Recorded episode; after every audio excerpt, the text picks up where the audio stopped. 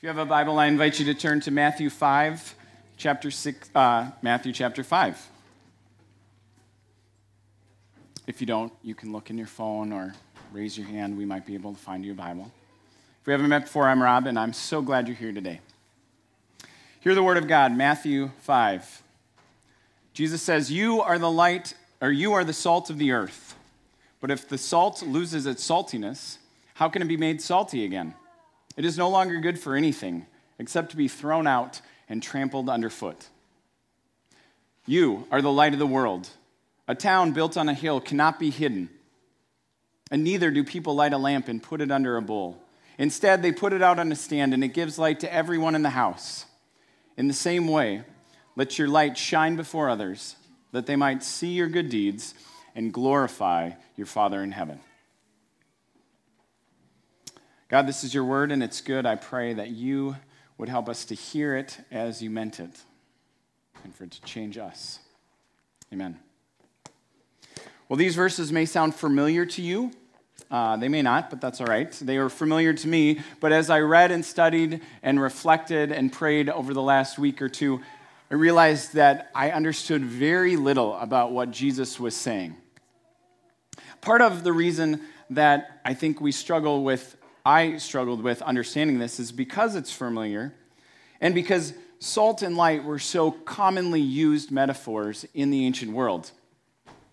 And Jesus is reminding his people who they already are. You are salt and you are light. So we've been in this series where we've been talking about who do we think we are. We've been called beloved, ambassadors, and Last week, we talked about being masterpieces of God. In each of these things, it's an identity that God is offering us. He is giving it to us. It's not something we have to earn. So, in the same way, your salt and your light is an identity that Jesus is offering.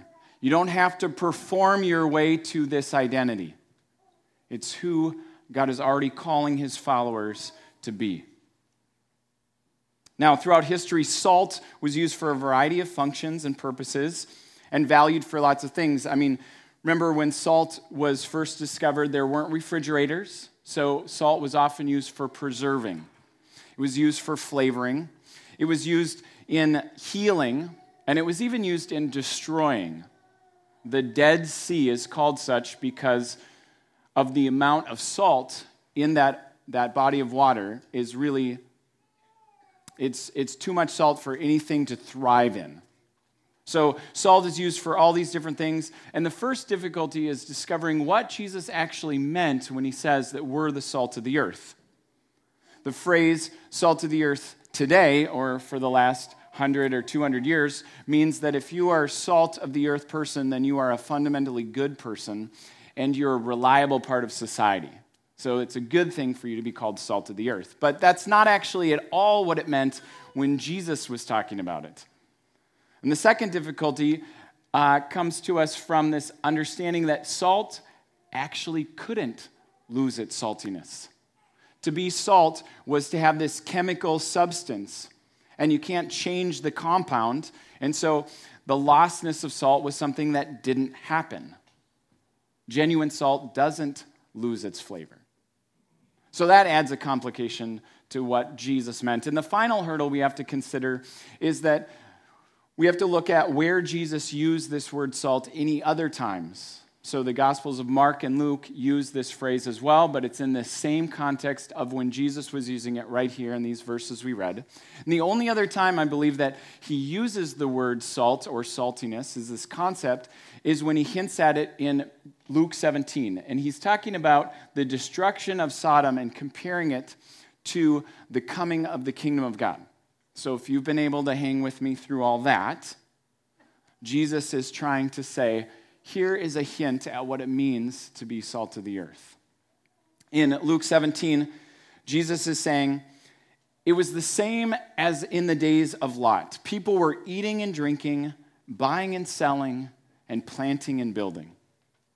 But the day Lot left Sodom, fire and sulfur rained down from heaven and destroyed them all. It will be just like that when the Son of Man returns and is revealed.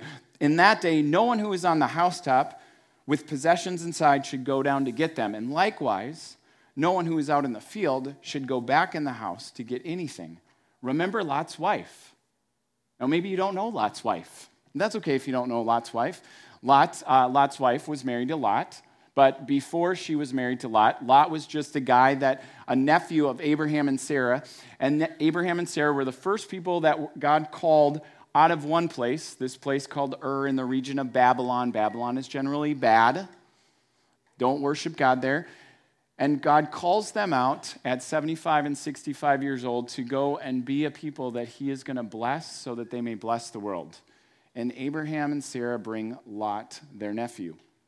Now, if you read the story that's found in Genesis, you find out that Lot is more of a problem than a help to Abraham. He has to rescue him several times. He's generally causing him headaches, and he's not blessing these people. But the reason that he probably brought Lot was because God said that he was going to give him many descendants, and Abraham had none. So Lot was his just in case God doesn't come through. Now, I know we wouldn't possibly ever do that, right? No, we never put insurance policies out just in case God doesn't come through. But it's actually when Abraham lets Lot go that Abraham starts to see not only what he's supposed to do, but who God has made him to be. Lot goes and settles in a wicked, evil place. And there is when we're introduced to Lot having a wife and daughters. So, presumably, Lot goes to this wicked place called Sodom, and he finds a wife, he has these daughters, and he lives in this place. He might be an influence there. We're not sure. We just know that the Lord sends messengers to rescue Lot and his family from that place.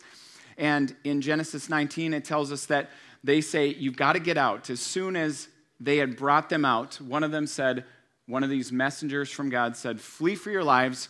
Don't look back and don't stop anywhere in the plain. Flee to the mountains or you will be swept away. So Lot, his wife, and his daughters leave this place. Lot tries to convince the, the men who are going to be pledged to marry his daughters that they should leave too, and they decide, no, we don't want to go. You're crazy. And so they start running away. And the angel says that do not stop until you get there and it's a place that scholars believe is about 10 miles away. The angels come at dawn, so it's like uh, Murder She Wrote. Remember that show? Or NCIS, you know, or or Psych. It's it's a mystery detective to figure this out. So the messengers come at dawn with this message and say, "Leave this place." And fire and sulfur and destruction don't happen until the sun is very high. So, likely four or five hours have passed. Plenty of time to get at least 10 miles away, right? But then there's this strange verse at the end of that where they run to this place, and the text says that Lot's wife looked back and she became a pillar of salt. Now, I've always heard that, and actually, people have told me that, that the, Lot's, life, Lot's wife looked back and got vaporized because she tried to sneak a peek at the awesome holiness of God. Anybody else heard that before? No? Okay, maybe I'm the only one. And I always thought in the back of my mind that, like, that seems a little harsh. Like, that, I mean, God's holy, but that he would, that he would vaporize someone just because they looked back? Well, the text doesn't actually support that. Now, first, um, if you read the details, the messengers come at dawn. They say they're not going to destroy until the sun's high. And if the people that came to this place, they ran to this place called Zoar, anybody on those city walls that looked back at Sodom would have been able to see the destruction, and no one else dies from that, and the text doesn't say anything about that. And finally, the angel gives three commands flee for your lives, don't look back, and don't stop before reaching your destination. Essentially, these form, a, or don't stop anywhere in the plain. And essentially, these form a sequence. The angel says, Get out of here now, don't turn back, and don't stop before you get to the destination. So, the way Jesus describes it in John 17, because there is a point to this nice little detour, is that the people of Jesus' day were doing very similar things to the people in Sodom's day. And it's in the things Jesus describes aren't particularly wicked. He says that the people were eating and drinking, they were buying and selling, and they were planting and building. Well, whether you're an industrialized nation or not, those are all things you need to do to live. See, the people in Jesus' day and the people in Sodom's day don't think these things are wrong. And inherently, they're not wrong. So, why then does she turn into this pillar of salt? Well, I think the evil in it, if you will, the evil, if you will, is that these activities aren't wrong. It's that these activities have actually captured Lot's wife's attention so much that she decides to go back to Sodom.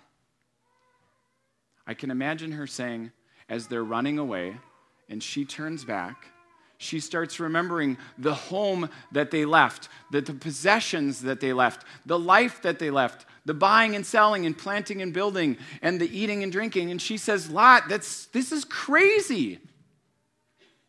You've lost your mind. How do you even know that these messengers were from God? You've just left our home and our life for what? To, to run away and figure out, start over at our age? No. No, I'm going back. I'm going to go back, and you, you can come and find me whenever whenever you come to your senses. But I'm, I'm out of here. Now, so the reason, if that's true, then the reason that Lot's wife was turned into a pillar of salt is because she returned to the city. She wanted to have this life there. Those activities had so captured her attention that she couldn't hear and follow God. That would actually align pretty well with what Jesus says about when the kingdom, when the Son of Man comes, the person on the roof shouldn't go back in the house to get things. And the people that are out in the field, which would essentially be at work, that the people who are at work shouldn't return to their home and pack things up. That they should be ready to go. That the, that the life we live, whether it's eating and drinking or buying or selling or planting or building, that these activities would be things we engage in but wouldn't so capture our attention that we would miss hearing and following God.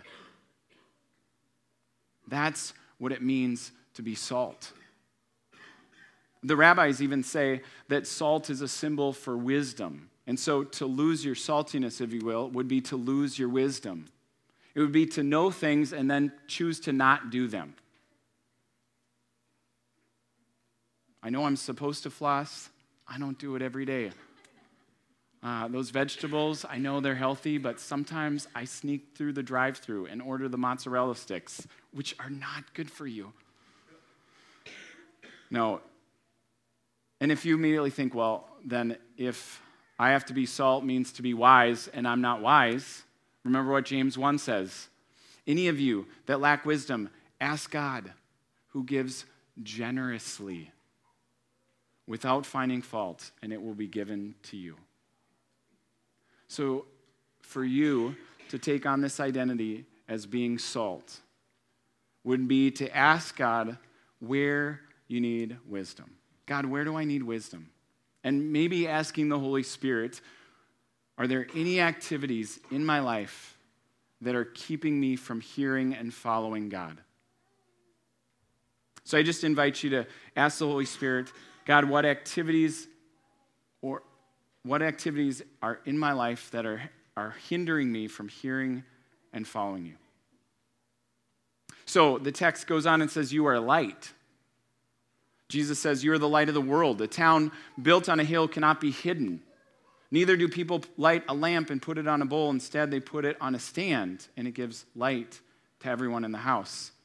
So, uh, we got to have two days in the last week that had sunshine. Did you feel it? I mean, there was warmth too, but sunshine? I mean, I like winter and I love snow and I actually don't mind the cold. But the thing I dread is the darkness of winter. I don't know about you, but I just, the days where the sun is out, I get like three times as much done as the days that are cloudy. If you see me as your pastor on the days that are cloudy, it's, I mean, Jesus needs to show up because otherwise I'm like, well, sorry. Like, that's just how it is, I guess. I, I, I don't like it, but that's, that's the challenge of darkness. Now, that's my feelings associated with darkness, but I want to hear from you. So, this is when the sounds of the symphony are greater than the sounds of the soul. So, what feelings do you get that you think are associated with darkness? What feelings are associated with darkness? Fear. Alone. Ooh, that's good. Depression. Fatigue. Anger. Right? That's what you said? Anger? Yeah. Sadness. Loss. Ooh, those are good too. Oh, not enough. You want to say more about that? No? I'm not enough. I think I can, I think I can get there. Mischief. Mm, yeah, I'm remembering things that my high school girlfriend's mom said about darkness. Nothing good ever happens after midnight. Maybe for you. That was before Jesus. All right, so we'll go on to a new question. I'll have some explaining to do. Uh, what happens when you try to walk in the dark, especially in an unfamiliar place? Stumble, bump into things. More fear. More fear. Could be, da- it could be dangerous. Yeah. You reach out and you feel nothing. So you don't know where you are. You might not know where you're going. You want to look for light. If you've ever been in a cave, there is, I mean, utter darkness is, there is no light. It's utterly dark and a whole new world of things. Now, remember, the people that are first hearing this and the people that are first reading this, they don't have electricity or electronic devices. The only light they have is from the sun and from a lamp, either a candle or an oil lamp. Those are the only, maybe some torches, but those are the only sources of light these people have. They have to get most of their work done during the day because it's really tough to hold an oil lamp and do your work. So, this would have been, an, I mean, just an important idea for them to be the light of the world. And Jesus compares it to, um, can you put the verses back up? There's 14 and 15.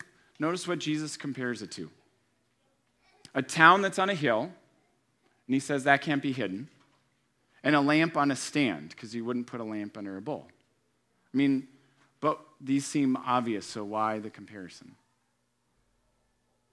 Well, the first time the word lampstand is used in the Bible is actually in the second book. It's in Exodus. And it's when God is giving the, the Israelites, who he's rescued from Egypt, he's giving them instructions about building a place where he will dwell. It's this tabernacle. It's like a portable worship center, kind of like we come in and we set up here and we meet together. Well, that's essentially what the tabernacle was, except for them to understand the holiness of God, they needed to not just make a common place, they needed to make a holy place and a most holy place. And the most holy place was where the Ark of the Covenant was, and God's presence would be there. That was one source of light. And then in the holy place, there were three pieces of furniture. And one of them was this lampstand. It's the only other piece of furniture that would give light. And so in this, God makes very specific specifications to how these things would be built, what material to use, where it would be, would be placed, and what its purpose was. And in Exodus 35, we see that the lampstands, that is for light, with his accessories, lamps and oil for light. So, in case you're not sure what the purpose of the lampstand is, it's for light. Now, it's beautiful, it's ornate. Uh, some people, some scholars think that it was a symbol of the tree of life, but essentially, it was less about symbol and more about purpose. It was situated directly across from this one of the other pieces, this table called the bread, the table of the presence, or the table of the showbread. This was a golden table directly across. That table had 12 loaves of bread baked every Sabbath that were laid out for God. And then after the week, the priests would get them. They were usually seasoned with salt, ironically. And they were a symbol of God's provision and goodness and presence in the wilderness for the 12 tribes of Israel. So think about this. Of the three things that are going to be there, one is light, and its purpose is to simply light up the very object that represents God's goodness and presence in the world. Are you getting it? Are you seeing it? The priest's primary job, one of their primary jobs, was to make sure that the light never went out, so it would continue to shine on God's presence and goodness. This was the same, the same bread that Jesus picked up on the Passover, on the Last Supper, and broke it and said, This is my body given for you. This is my presence and goodness. Jesus, the very embodiment of God's presence and goodness. And he tells us what the function of the light is is to light up what represents God's presence and goodness. God called the people of Israel to be that presence and light in the world. Isaiah tells us that he would make Israel a light to the nations for the Gentiles, that, their sal- that this salvation of God would reach the ends of the earth. Jesus uh, calls John, the baptizer and the prophet, a bright lamp. In John 5, John was a lamp that burned bright and gave light, and for a chime, you chose to enjoy that light. And then in the last book, uh, one of Jesus' lifelong disciples, students, John, in Revelation has this wild vision of who Jesus is. And in that wild vision, Jesus explains to him this, the mystery, some of the mystery of what he saw. He says, The seven stars that you saw in my right hand are the seven golden lampstands, and the, are, are the seven angels of the seven churches, and the seven lampstands are for the seven churches. So, to be light of the world then is to be the church. It's to shine brightly who Jesus is God's goodness and provision and presence in the world. To be salt is to be preserving, and to be wise and to be light is to illuminate who God is in the world for all to see. Light and salt engage and influence and bless the things around it. Just like Light is utterly different than darkness. When we are living as salt and light, our influence will be obvious and evident, We'll radiate God's goodness and presence in the world, We'll positively influence society no matter where we are or how dark it is. And you might think, well, wait, wait, I'm one person. I can't make a difference. Or we're a small church. Really, can we make a difference? That's all God has ever used. Think about Abraham and Sarah. They're two people who travel across the known world. They live as resident aliens, and yet they bless the people around them, and the people around them continue to discover more of who God is. They don't do it perfect, but they do do it with God. God taught the people in the wilderness to be salt and light. Even when God sent them into exile, he tells them to engage, influence, and bless the people around them. In Jeremiah 29, it says, Seek the peace and prosperity of the city that I have carried you into exile and pray to the Lord for it, because if it prospers, you will prosper. This is who God says we are. And when you know who you are, you'll know what to do. Jesus says, My prayer is not to take my followers out of this world, but to protect them from the evil one. They are not of this world, even as I am not of this world, he tells his father. And he says, Sanctify them with your truth. Your word is truth. I, as you have sent me into the world, God, I am sending them. This is who we are. This is who God has always made us to be. Think about Mother Teresa, Martin Luther King Jr., Billy Graham, some of the people in the last hundred years that have been one person who've made a radical difference in the world. The power of God in a small group of people can change the world. That's what it means to be salt and light. That's why God called restoration into existence, to be a blessing to the world around us. We want to actually have the city notice and miss us if we weren't here. So we don't need to hide out or hope for heaven. Heaven will come, Jesus will come back, but we can engage and influence and bless the world. We can be wisdom and we can be brilliant light in the world for all to see and understand who God is. And after we celebrate communion in just a moment and we end the worship service, you're invited to join us in the auditorium room across the hall and hear just a brief 30 minute uh, vision update from our leadership team. We'll review what we talked about in June and then give progress reports on where we've seen God at work. Anybody can come, you don't have to be a member to join us for that, and um, it will be short. So, as we think about what it means to be salt and light, we actually have some examples from the last year. We decided in April of last year to come here for a short time. We talked about how worship is more than singing. Then we went across the road and we worked out with Westview Elementary School how we could uh, work with them on cleaning and cultivating their, their garden, anything they needed. And we got to bless them. We got to do this good deed. They said thank you, but even more than thank you, they acknowledged that there's a God in heaven, that we were not just doing this out of ourselves.